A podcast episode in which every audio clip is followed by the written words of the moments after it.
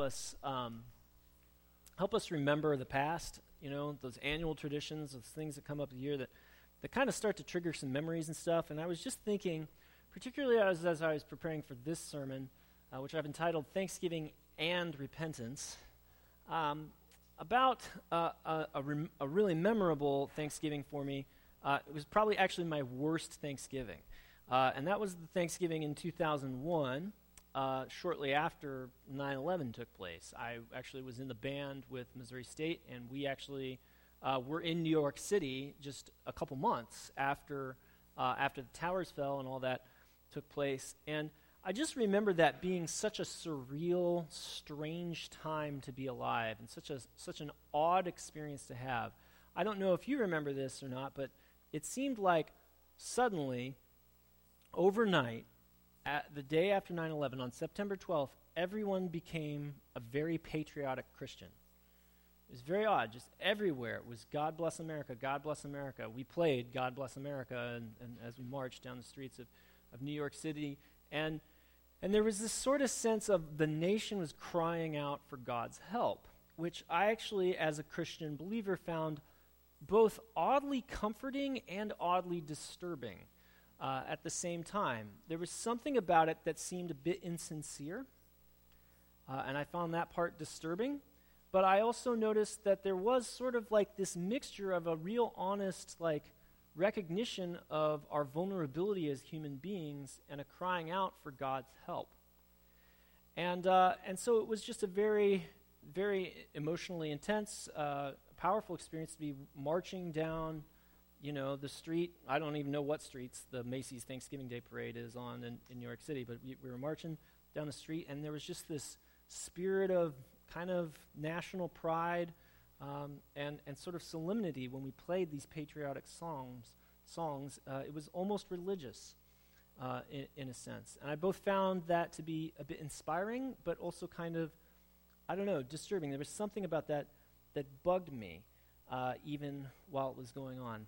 And I think that as I've grown older and as I've learned more about kind of this myth of Thanksgiving uh, and, and sort of some of our national history, some of the darker parts of our national history, it's been easier for me to articulate what it is that bugs me about this blending of national pride and uh, apparent devotion to God um, that is just, I think, part of the, American holiday of Thanksgiving a, th- a, holiday that is never mentioned in Scripture, that doesn't appear in any prayer book. Um, you know, there's no, there's no Anglican service for Thanksgiving. There's no uh, mention of it in, in, uh, in, in, any country outside of the United States. It's a uniquely American holiday, and yet it kind of has these hints of Christianity in it. You know, we're supposed to be thankful to God. Um, and I think that it's important for us to just kind of parse out and straighten out how we, as people who live in this country, can observe an attitude of gratefulness and thankfulness in a way that's pure and pleasing to God. And so I just want to kind of tease that out.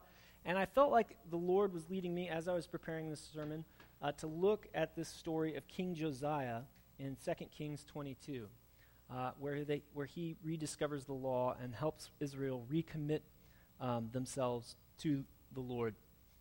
And so, um, just kind of before we even open up the scriptures, would you pray with me?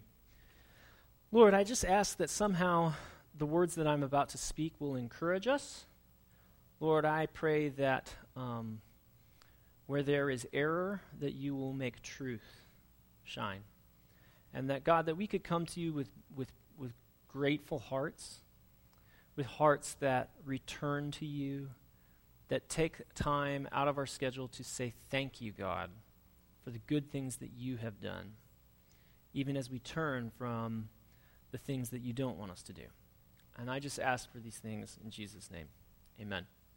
Well, let's just start at the beginning of chapter 22 of 2 Kings. Now, Josiah was eight years old. Now, I have a nine year old. Josiah was eight years old when he became king, and he reigned in Jerusalem 31 years. His mother's name was Jedida, Jedida, Jedida? I don't know, I think it's probably Jedida, daughter of Adaiah, and she was from Bozkath. He did what was right in the eyes of the Lord, and followed completely the ways of his father David, not turning aside to the right or to the left.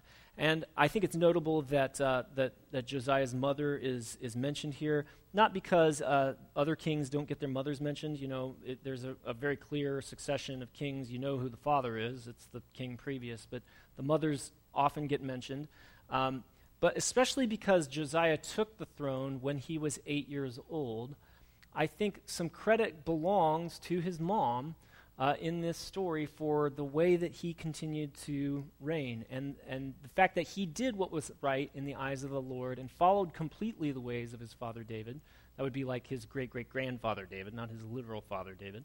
Um, not turning aside to the right or left.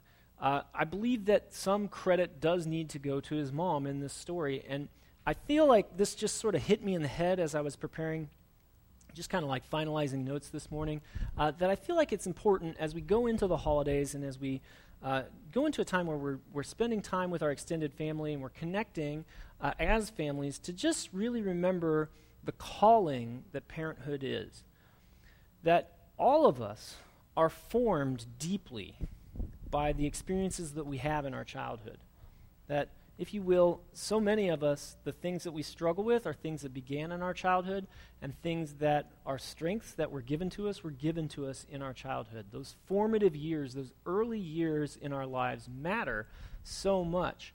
And so, those of us who have this calling uh, to raise children in the spirit and the correction of the Lord, those of us that have dedicated our children to the Lord, that are trying to raise young Christians, I think it's just important to remember that that is a calling from God that is intensely important.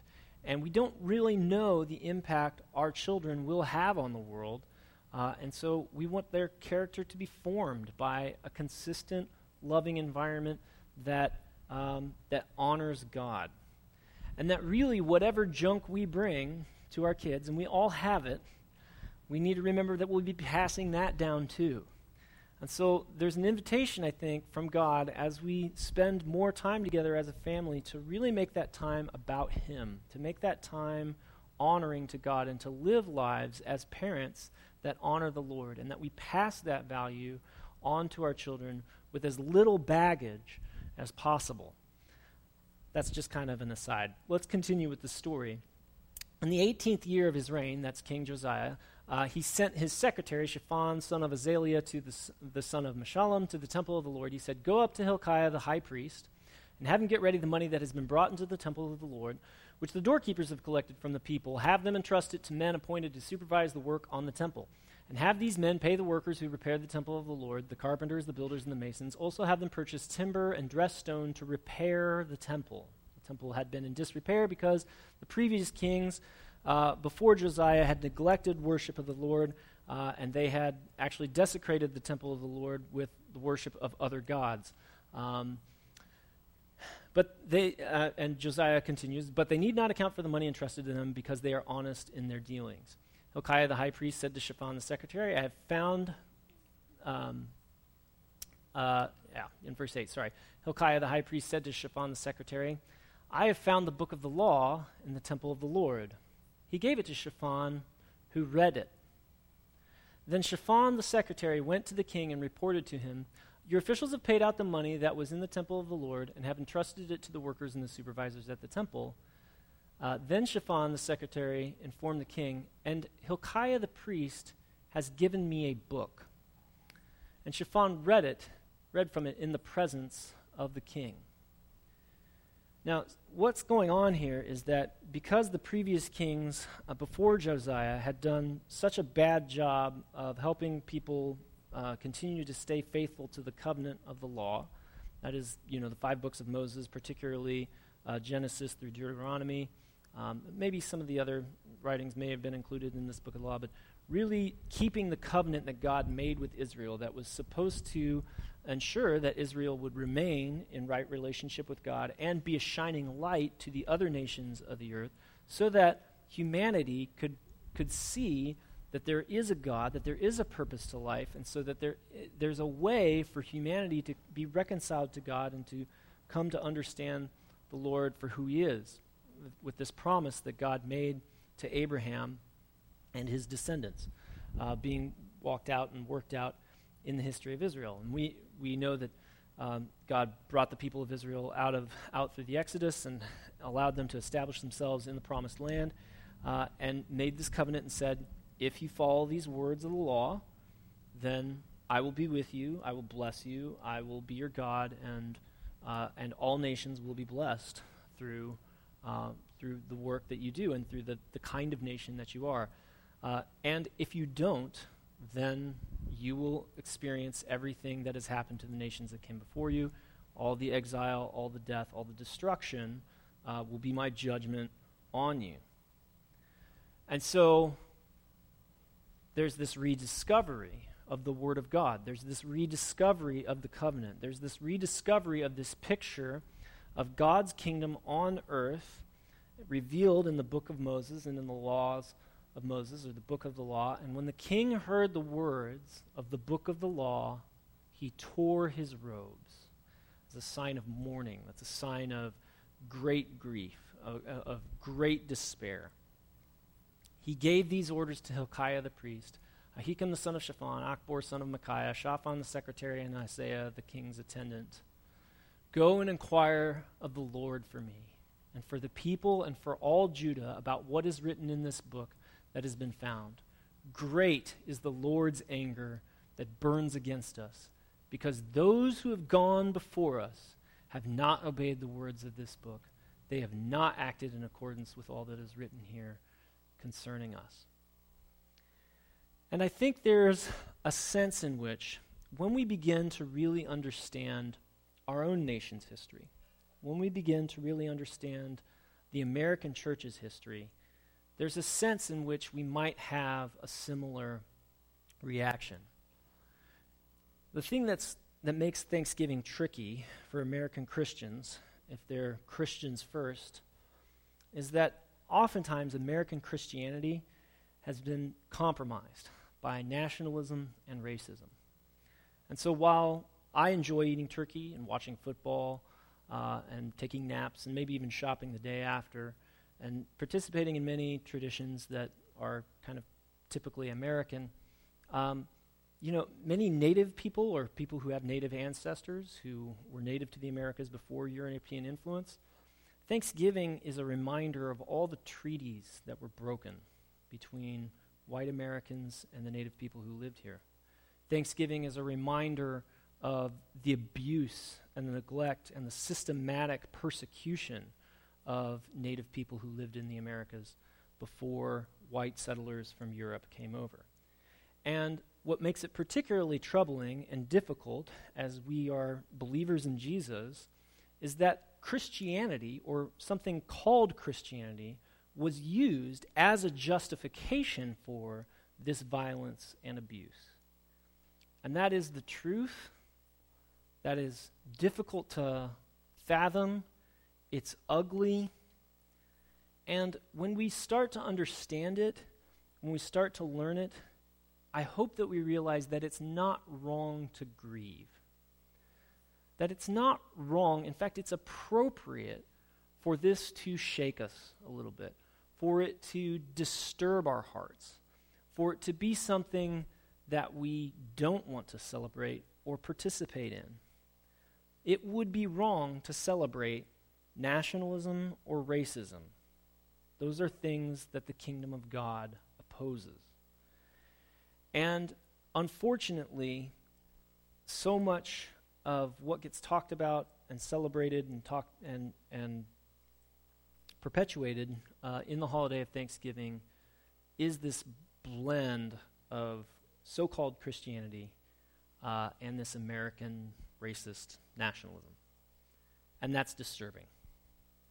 And so I just think it's very important for us as believers in Christ when we observe whatever traditions we observe, when we are with our families, when we pass on traditions to our own children, that we're clear about what we are celebrating and what we are not celebrating. That we're very clear on who it is that we worship and who it is that we trust for our salvation and ultimate authority, and who we trust to judge the nations of this earth. American Christianity has often been compromised. And I don't want our church to participate in that compromise. The text goes on that Hilkiah the priest, Ahikam, Achbor, Shaphan, and Uzziah uh, went to speak with, to the prophet Huldah, who was the wife of Shallum the son of Tikvah, the son of Harshash, keeper of the wardrobe. I'm sure I'm just butchering all these names. Right? She lived in Jerusalem in the new quarter. She said to them, This is what the Lord, the God of Israel, says Tell the man who sent you to me, this is what the Lord says I'm going to bring disaster on this place and its people, according to everything written in the book of the king of, the king of Judah has read because they have forsaken me and burned incense to other gods and aroused my anger by all the idols their hands have made. My anger will burn against this place and will not be quenched. Tell the king of Judah, who sent you to inquire of the Lord, this is what the Lord, the God of Israel, says concerning the words you heard. Because your heart was responsive, and you humbled yourself before the Lord when you heard what I have spoken against this place and its people, that they would become a curse and be laid waste, and because you tore your robes and wept in my presence, I also have heard you, declares the Lord. Therefore, I will gather you to your ancestors, and you will be buried in peace. Your eyes will not see all the disaster I am going to bring on this place. So they took her answer back to the king. A couple things about this part of the passage. One, uh, you know, some of the best prophets and leaders are women. I know there's kind of a discussion happening in the wider American church right now about the place of women's leadership in the church, and uh, I just I think it's really important for us to have total clarity on this. Women are human beings; they're full human beings, uh, and and get, and positions of leadership in the church are based on calling and gifting rather than gender. Uh, we're a church that fully affirms women in leadership, and that women can do anything God has called them to do. And I think that it's often been the case in the history of the church and even in the history of Israel that there are times when women were the only faithful ones left. You know, it was women who were with Jesus on the cross, willing to be seen with him and mourn for him while this injustice was happening to him. Uh, it's, it's women who went to the tomb and discovered the resurrected Lord first. It has often been women who have had the courage to stand up and lead when no one else will. And that's been true throughout ch- his church history, and it's very true in this story. I think Huldah, if you will, is a rather hidden figure in the scriptures, a person that we don't talk about enough in terms of her faithfulness and her bravery to tell truth to power and to say, you know, even under all this, you know, all these powerful men walk into her home, wherever she's living, whatever she's doing, and say, hey, you know, what do you think God says about this? And she doesn't pull any punches, right? She says, look, you guys, uh, you know, the, the nation has passed a point of no return. God's judgment is coming. And that's not what kings want to hear, right? Kings want to hear, oh, it's going to be okay, you're going to be fine, your, your kingdom will be established forever. But there's no people pleasing at all. And she even refers, you know, go tell the man who sent you to me, the mere mortal the king of Israel, but the mere mortal who sent you to me, go tell the man who sent you to me, this is what the Lord says. And she fearlessly and faithfully tells the truth. I think it's a rather arresting example of a person who believes God wholeheartedly. There's no discussion of her quali- qualifications with regard to her gender in this story. She's faithful, she's brave, she tells the truth. She's a prophet of God. The other thing about this statement that I think is important for us to remember, especially as we get ready to visit family and all kinds of different political views and all kinds of different um, experiences of life and perspectives on, perspectives on things, is that Christians are supposed to be people of the truth, and truth can be difficult. Truth often is not easy. Truth is often, uh, it doesn't bend to our will, it doesn't bend to our desires.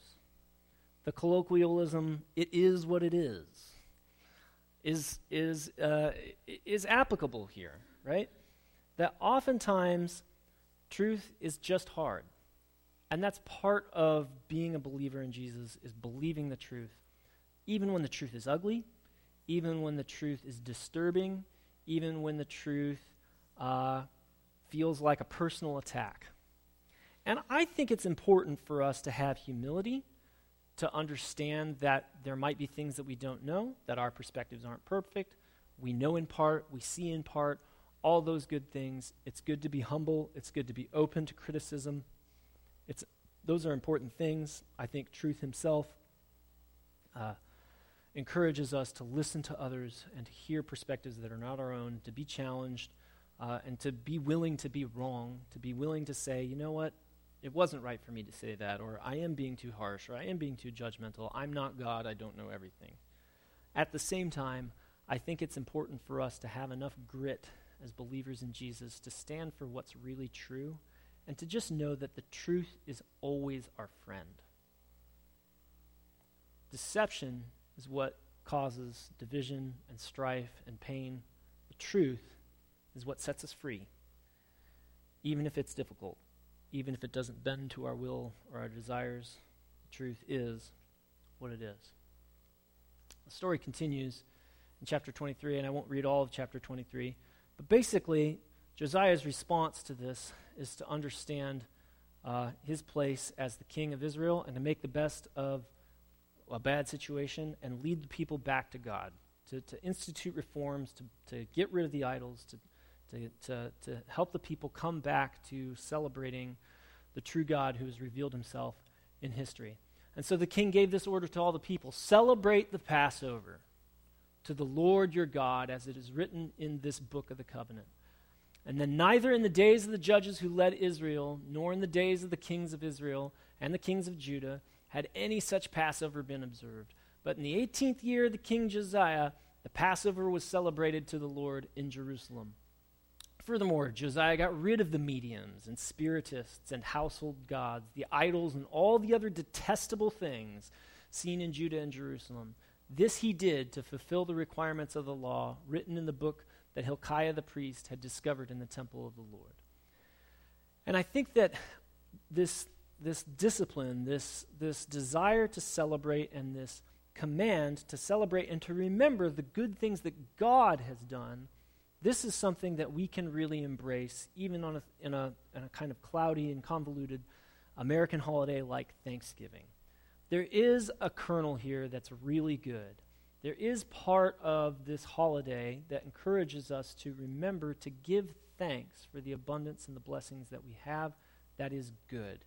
And I believe that Christian believers can and should always, everywhere, all the time, give thanks to God.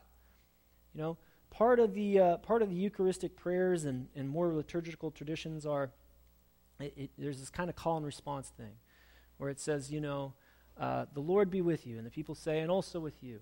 And then the, the, the person celebrating communion says, you know, lift up your hearts to the Lord. It says, lift up your hearts. And the people say, we lift our hearts to the Lord. And then the priest says, it's, It is good and right, always and everywhere, to give thanks to you, Father Almighty, for you created the heavens and the earth, and for all you've done. And it goes on, and I've forgotten the rest. But just always and everywhere, it is right and good to give thanks to God because God is worthy. God is a God who liberates people in slavery and pulls them out of oppression. God is a God who brings down unjust empires and lifts up the lowly and weak. God is a God who brings justice to the oppressed, freedom to the prisoner, sight to the blind, hearing to the deaf, community to the leper, and all those good things, life to the dead, even at the end of time. And the story of Passover is is that story. It's the story of God redeeming his people from slavery and from the, the wicked powers of that present evil age. It's a story to remember. It's a story that we remember in Christ, our Passover, when we take communion. That when Jesus instituted this meal, he was hearkening back to the story of liberation, to this story of God drawing his people out of slavery to sin and darkness and leading them into freedom and light. And when we eat a meal together as believers in Jesus, whenever we eat of this bread and drink of this cup, we remember Christ's sacrifice for us and celebrate that. That's a great thing to celebrate on Thanksgiving. That's a great tradition to um, embrace as, as families, uh, as people who love the Lord. We can always celebrate the goodness of God. Um,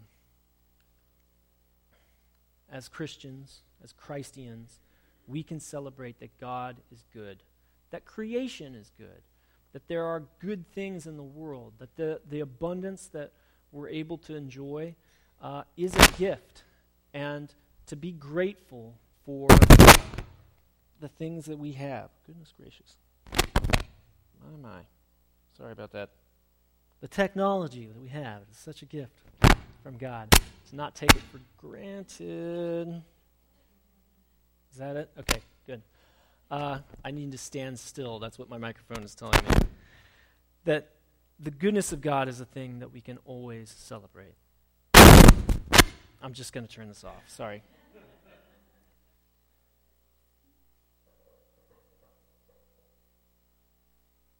Back to this thing. Okay, so we can always celebrate the goodness that we receive, the goodness of creation, the goodness and abundance of blessings that we enjoy. Those are good things to be grateful for. And honestly, it is so healthy and right and good, and will actually change our perspective on life. We'll be healthier people if we practice that gratitude. There's actually a growing body of scientific research that is being done on gratitude uh, that is actually being able to demonstrate uh, people who have a regular practice of gratitude are able to uh, reverse de- depression that like it, it, actually can be as powerful or more powerful than like uh, psychopathic drugs or what, whatever you call those things like it, it like I, I just made up words. I'm just i should i should have prepped better for that. Uh, you know that that that in fact that the practice and the regular um, habit of of remembering the things that have been given to you the good things in your life re- remembering those things, bringing them before God in prayer, uh, and and practicing an attitude of gratitude actually rewires neural pathways in your brain and makes you a healthier person. Gratitude is such a good thing, and thanking God for His goodness to us, whatever, wherever that comes from, that is such a good thing to do and such a great thing to celebrate and observe on Thanksgiving. What a wonderful thing another thing that I think we can always be grateful for is just the grace of God, right?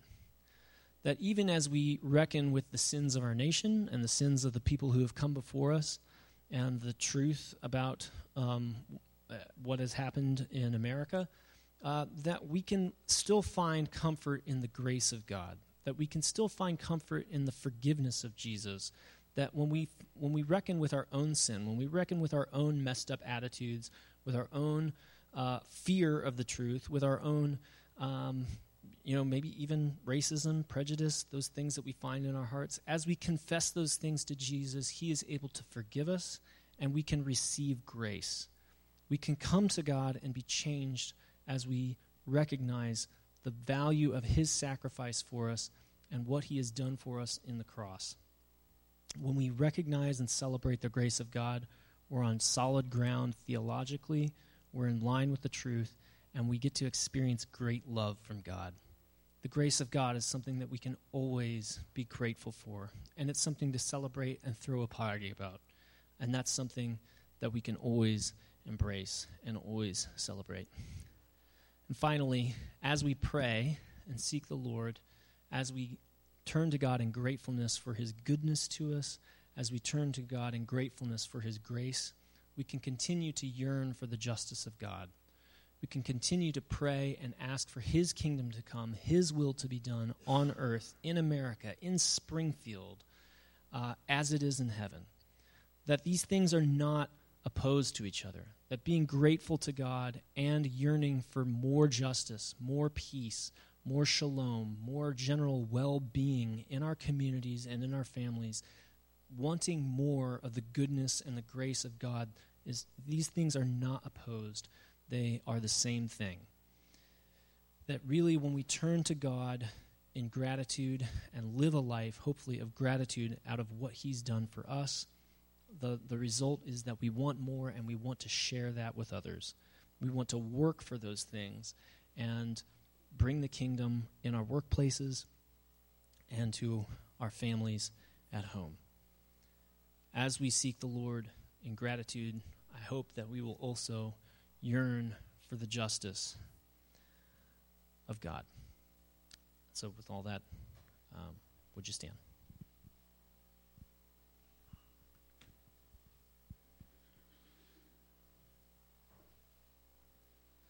So now is the time that we'll take to pray for one another. Um, and uh, I just got the sense, even as uh, as I was preaching, that maybe some of us are thinking about time together with family, and we're a little bit nervous about conversations that might happen, and maybe this sermon didn't help you be less nervous uh, about that experience. And so I just want to say that the grace of God is here the forgiveness of God is here, and He wants to give those things to us in abundance so that we have them to share. Uh, and so, if you feel like, man, I could really use some prayer about a certain relationship in my life, or just extending the grace I've received to other people, um, boy, I feel like God just really wants to give grace to us in abundance, both for ourselves and for others. Um, also, uh, I would just say maybe if you are a woman and you are struggling with any kind of an identity thing about how God sees you, uh, and it could be related to like, I don't know, like leadership or something, but maybe it's just like our, uh, the world and our culture is really awful to women, uh, just generally. And so, like, if you want prayer, I feel like God wants to affirm you and build you up uh, as His daughter.